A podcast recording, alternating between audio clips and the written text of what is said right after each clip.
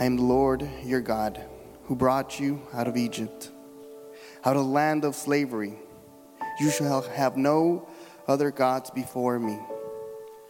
You shall not make for yourself an image in the form of anything in heaven above, or on the earth beneath, or in the waters below.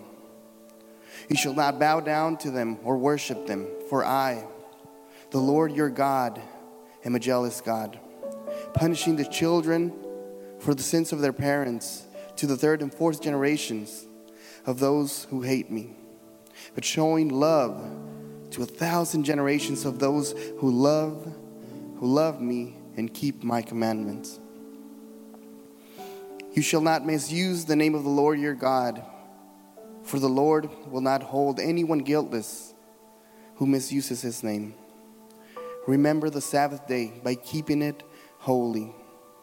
Six days you shall labor and do all your work.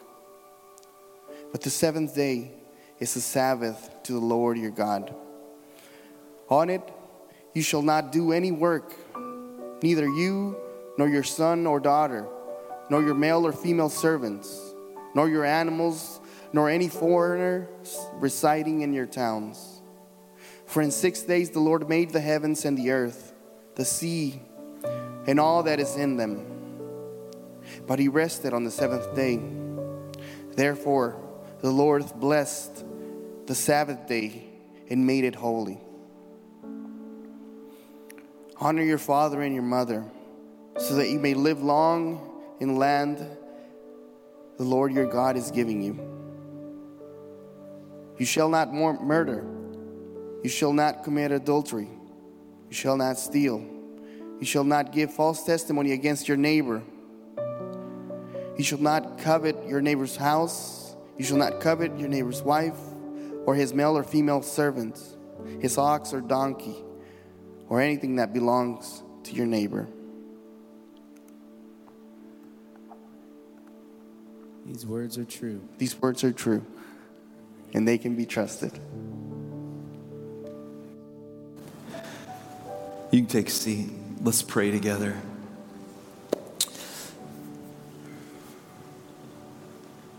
Lord, I do ask that you would, um, even now, as we just prepare our hearts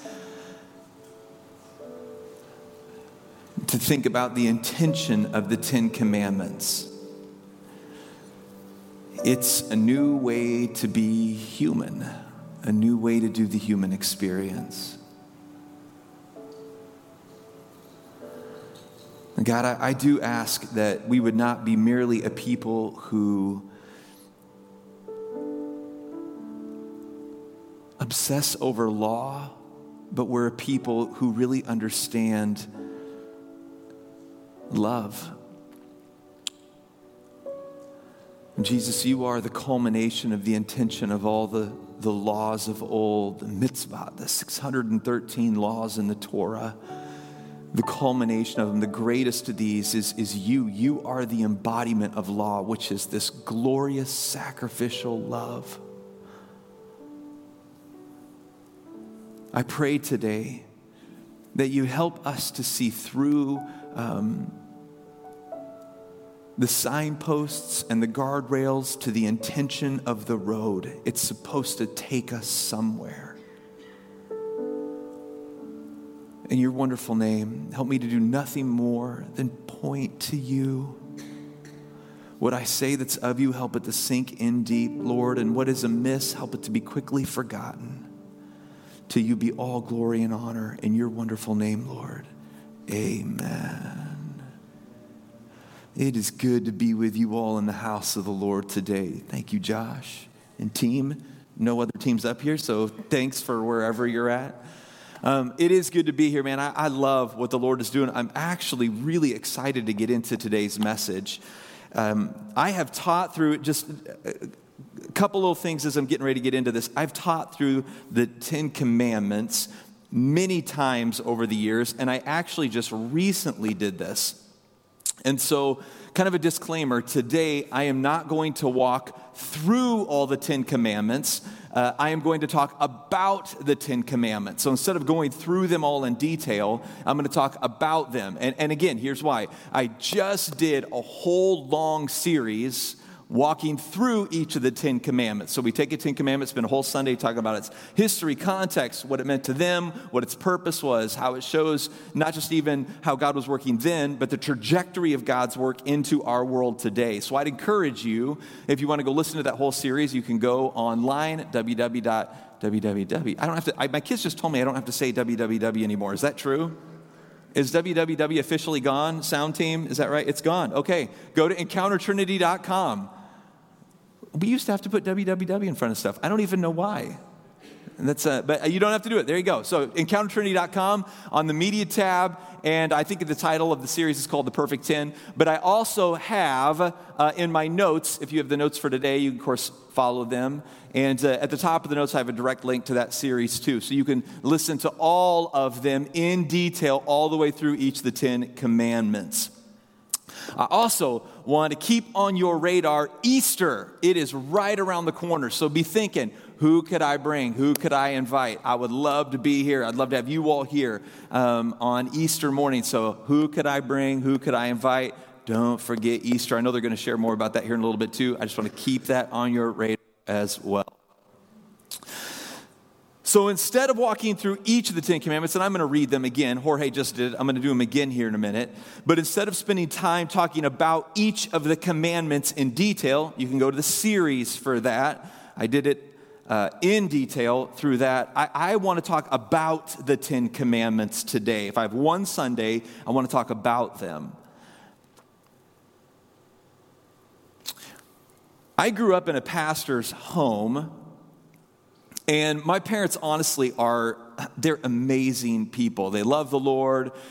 Uh, they were highly involved in the church.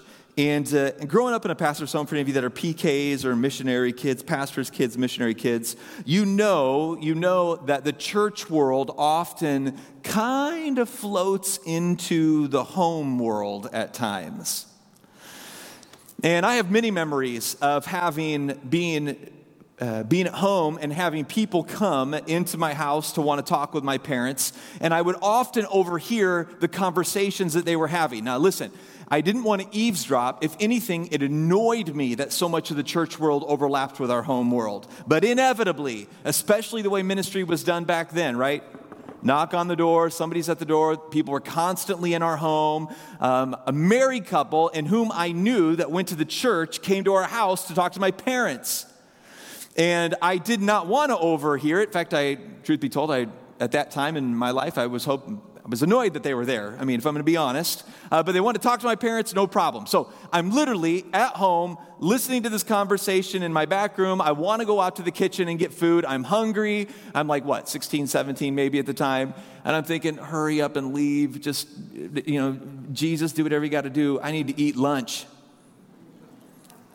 And I'm listening to this conversation as they're talking, and basically what I overheard without even wanting to was that this couple in whom I know, knew, um, they were not doing well in their marriage at all. And they started sharing with my parents how, and, and, I, I know it's church on a Sunday morning, but they hadn't been intimate in years, and there was like no medical reason for it, literally just years of pent up bitterness, separated from each other, sleeping in different rooms, disconnected. And so the whole time they're talking about how the marriage is just really loveless, though they are still married together. And then they went on this like long kind of defense of their faithfulness to God, and they were sharing that they've not been unfaithful, they've not cheated on you know their spouse in the public setting, and this is true. I mean, I was around them, um, you know, in the church world, that they had always been honorable to each other. They sat next to each other in church. Like, I mean, in a sense, they were totally obeying the the laws of marriage, but the marriage was loveless. And while they were sharing all of their faithfulness to most of the laws of God, I'm sitting there and I'm like, man, alive, like they, they really are, in a sense, trying really hard to obey all the Christian laws of marriage, and they are loveless. They're loveless.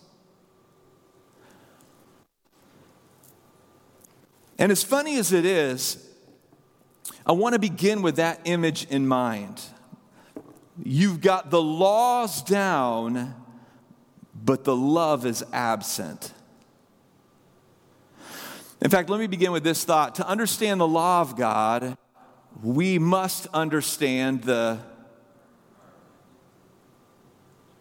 Because God doesn't want to have an army of loveless churches that get law right. God doesn't want to have an army of loveless Christians who are obsessed with getting law right. Another way to say it maybe would be this too. If you miss the heart of God, if you miss the heart of God, man, and as I say this out loud, I guarantee many of us have even been around people that have done this. If you miss the heart of God, you will misuse the laws of God. You, you just will. Like the law of God, you'll weaponize it if you're missing the heart of God. If you miss the heart of God, you will misuse the laws of God. And, and maybe a way to like drill it down in even further is just this kind of simple phrase law without love leads to legalism. It, it just does.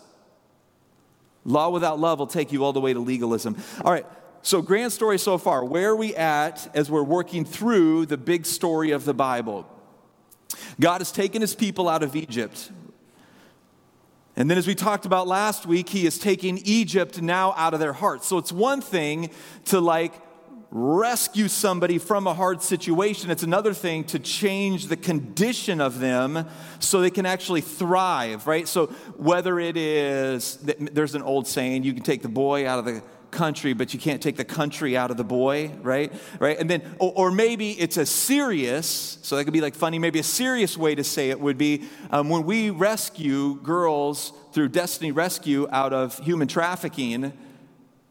If you don't actually reestablish a new identity and train them up and educate them and get them the counseling they need and give them skills, they will go right back into trafficking by choice. You can get them out of trafficking, but you got to get trafficking out of all of who they are, or they won't make it. And in the same way, God rescues his people out of Egypt, but now he's got to get all of what makes Egypt Egypt all of how they've been influenced by Egypt, all of the value systems and honor and gods and things that they worship. He's got to get all of that out of their hearts. So he gets them out of Egypt. Now he's got to get Egypt out of their hearts.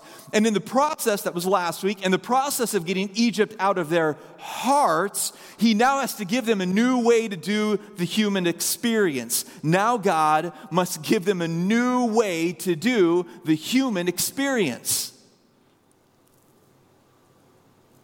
Man, I've even thought about this a little bit, like on Sundays in church, when people come in here or watch online or listen to the podcast or whatever, right? And they come and they listen to Christianity and they hear me talk about Christianity, they hear me talk about Christ. I mean, do, do, you understand? The ultimate goal for me with you is not that you become a good student of history. The ultimate goal for me, for you, is that you learn a new way to do the human experience. I want you to taste life to the full.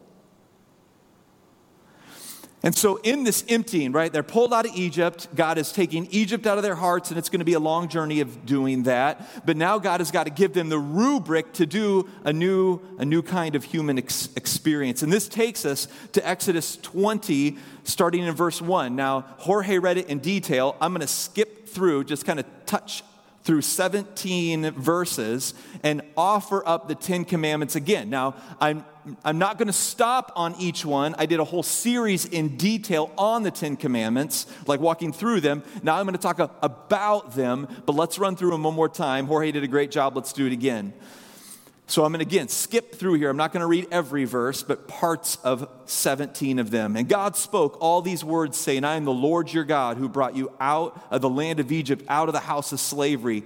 You shall have no other gods before me.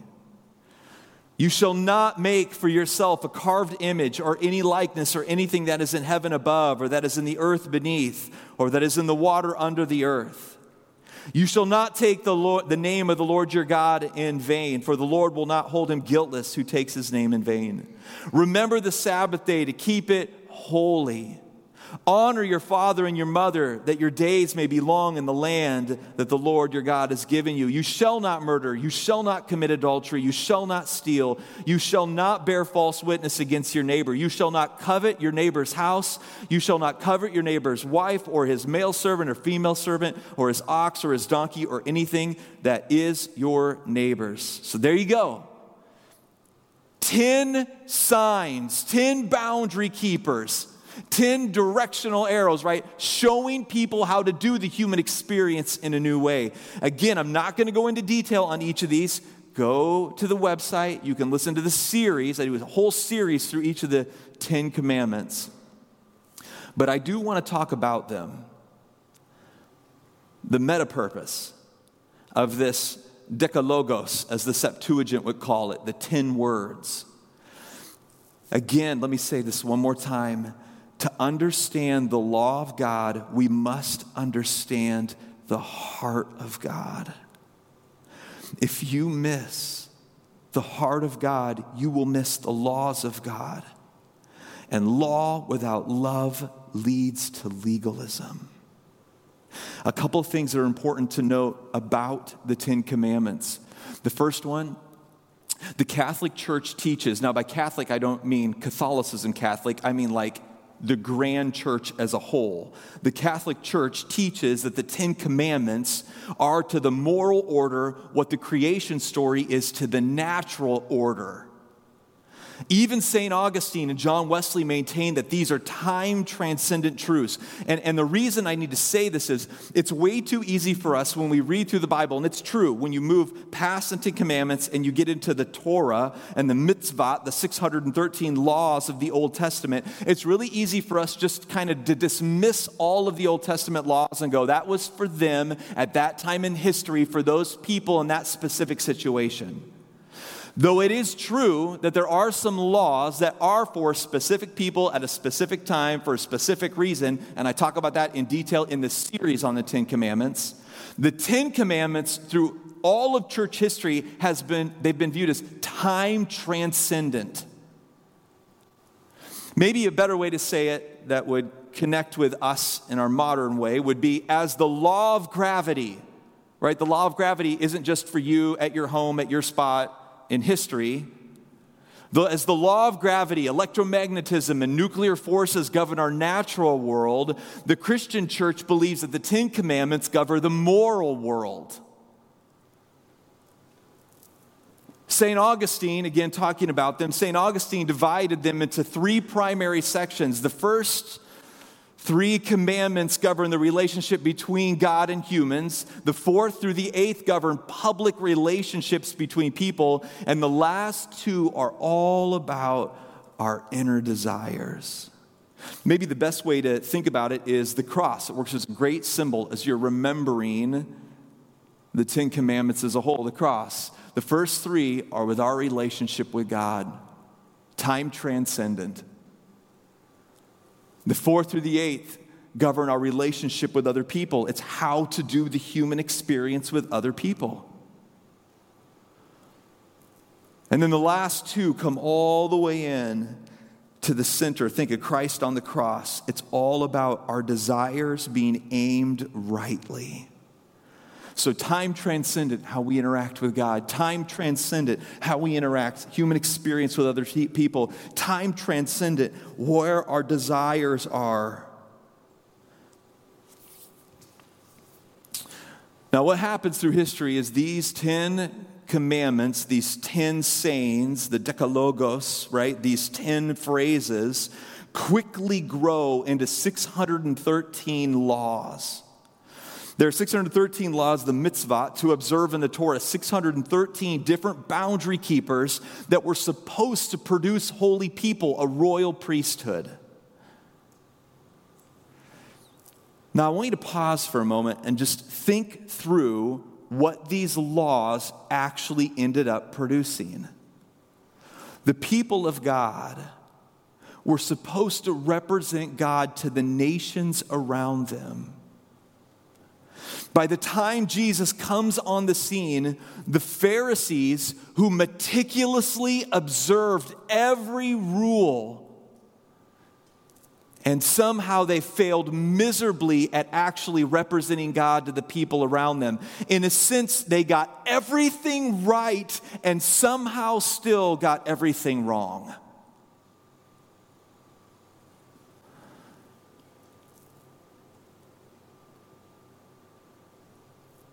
The purpose of the laws, as they would have seen them, the purpose of the laws of God were to transform hearts, not bind hands, as they would have seen them.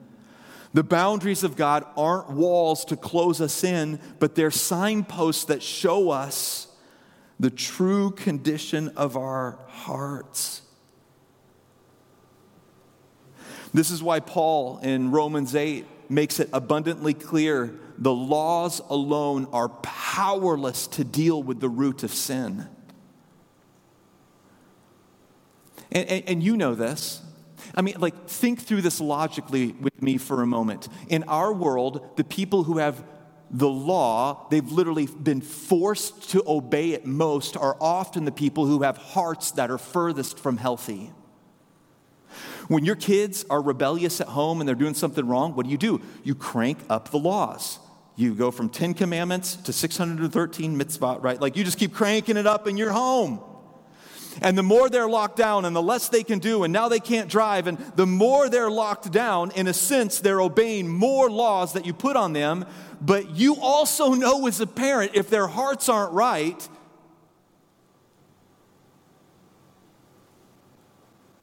something is still really off. I mean, even think about this in our modern world. I mean, right now, the people who probably are obeying most of the laws in the United States are the in solitary confinement prison, right? I mean, right now, I guarantee, right now, somebody in solitary confinement in prison, what's the likelihood they're going to run a stop sign? What's the likelihood they're going to bounce a check? What's the likelihood? I mean, are you with me?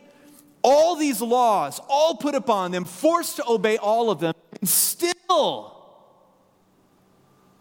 if you miss the heart, you, you miss everything.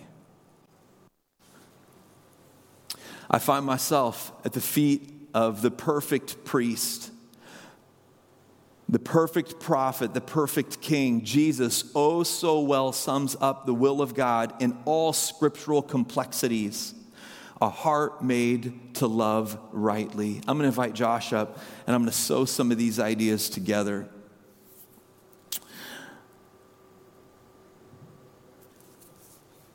Matthew 22, 35 through 40.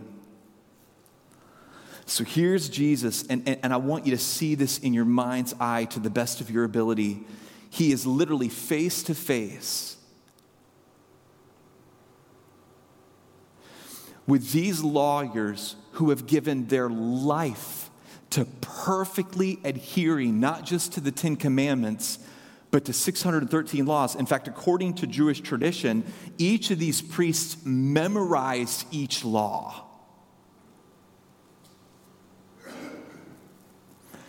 And they're staring him down, right? Like right there, looking at these priests they're supposed to be the representative of God to the world, and instead, they mastered the laws and misrepresenting God completely. They mastered the laws and misrepresenting God completely. They mastered the laws and misrepresenting God completely. And one of them, a lawyer, asked him, Matthew 22 35, they asked him a question to test him Teacher, which is the great commandment in the law? And he said to him, You shall love the Lord your God with all your heart, with all your soul, and with all your mind. There's so much history here. I, would love to rabbit trail down all the history on this. This is the greatest and first commandment. The second is like it you shall love your neighbor as yourself. On these two commandments depend all, all, all the law of the prophets. So if you have all the laws of the prophets, but you don't have the hook of love, they all fall flat.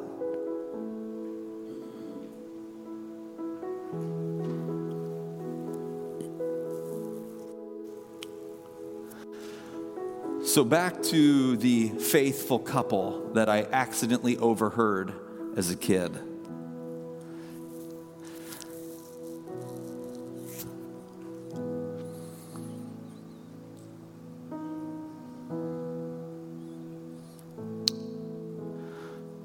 I'm sitting there and I'm wanting to go eat, and this very emotional moment is in my way as a kid.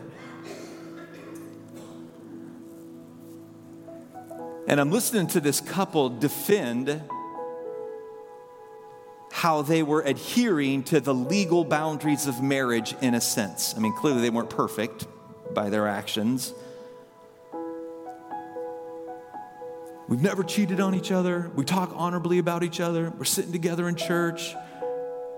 They just went through the list of all the things they're doing right. But the marriage was definitely loveless. Now, there's another piece to this. I was good friends with their kids.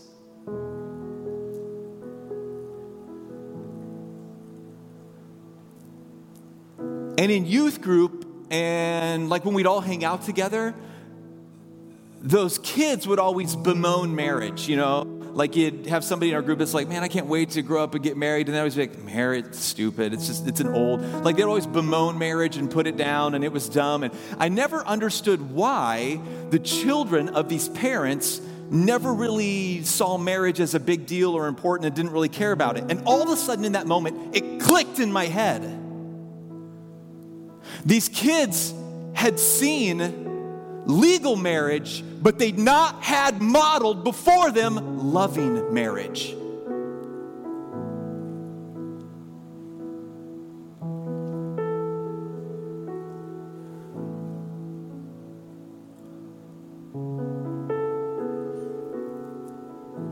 You see, they ended up rejecting the law because they didn't experience the love.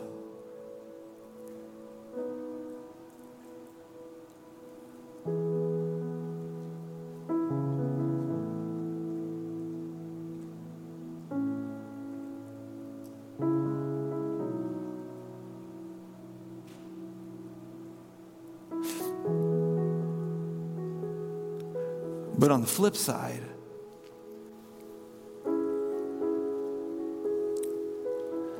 if you have a husband and a wife who really love each other,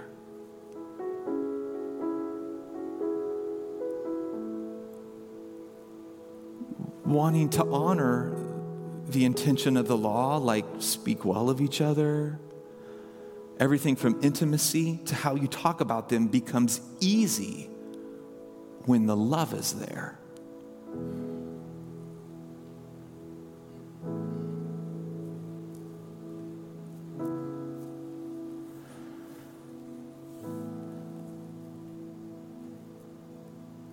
The new way to do the human experience, the new way to do the human experience, the new way to do the human experience, it isn't fully embodied until your heart is changed.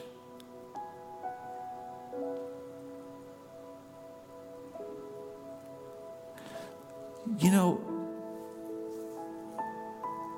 I have I have read through and studied the Ten Commandments many times. There's a lot of great books on them.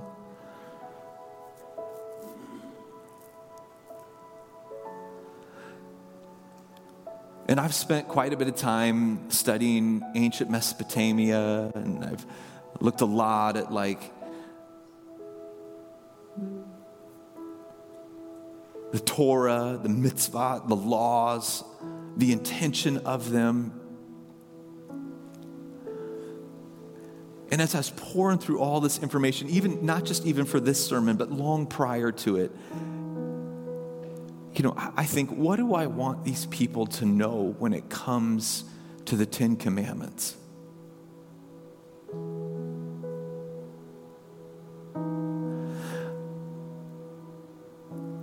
I want you to know that when you experience the love of God, the laws of God become a natural thing that just happens.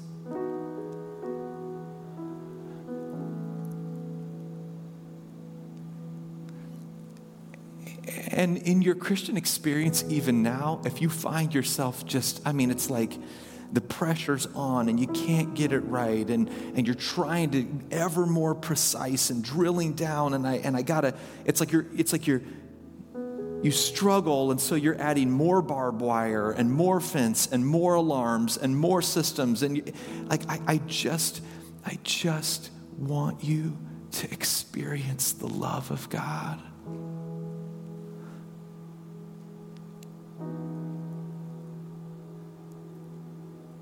The laws of God are signposts. They show you the edges of the road. But the actual engine that takes you forward has always been about your heart.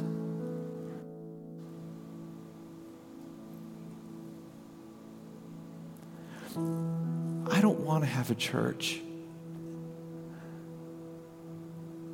that does the laws of God and misses the love of God. I want to be a part of a church that has the love of God so deep in them, the laws of God are a natural byproduct.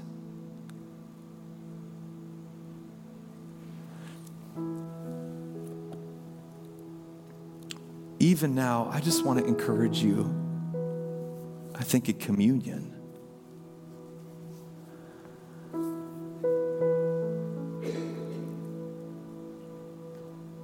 Whatever God is speaking in your heart, I want you to hear his invitation, not into legal chains, but into glorious love. Jesus didn't con- come to, to condemn, but to, to save us. Lord, even now, by your grace, I ask that you would take our hearts where they need to go.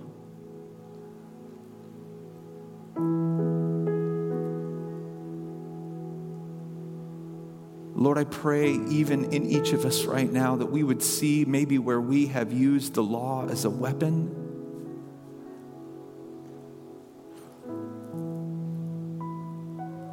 Help us to understand that, that God, you, you didn't come to abolish the law, you came to fulfill it.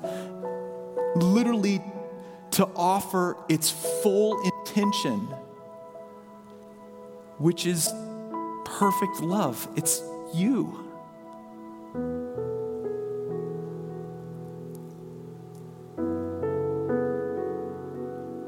Thank you for a new way to do the human experience.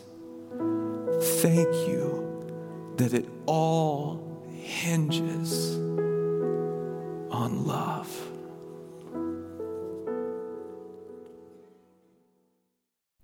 Thanks for listening to Sunday Sermon on the Made for More podcast. If you are not connected in a church community, we would love to connect with you. Send us a message on social media or fill out a digital next steps card at encountertrinity.com slash next steps.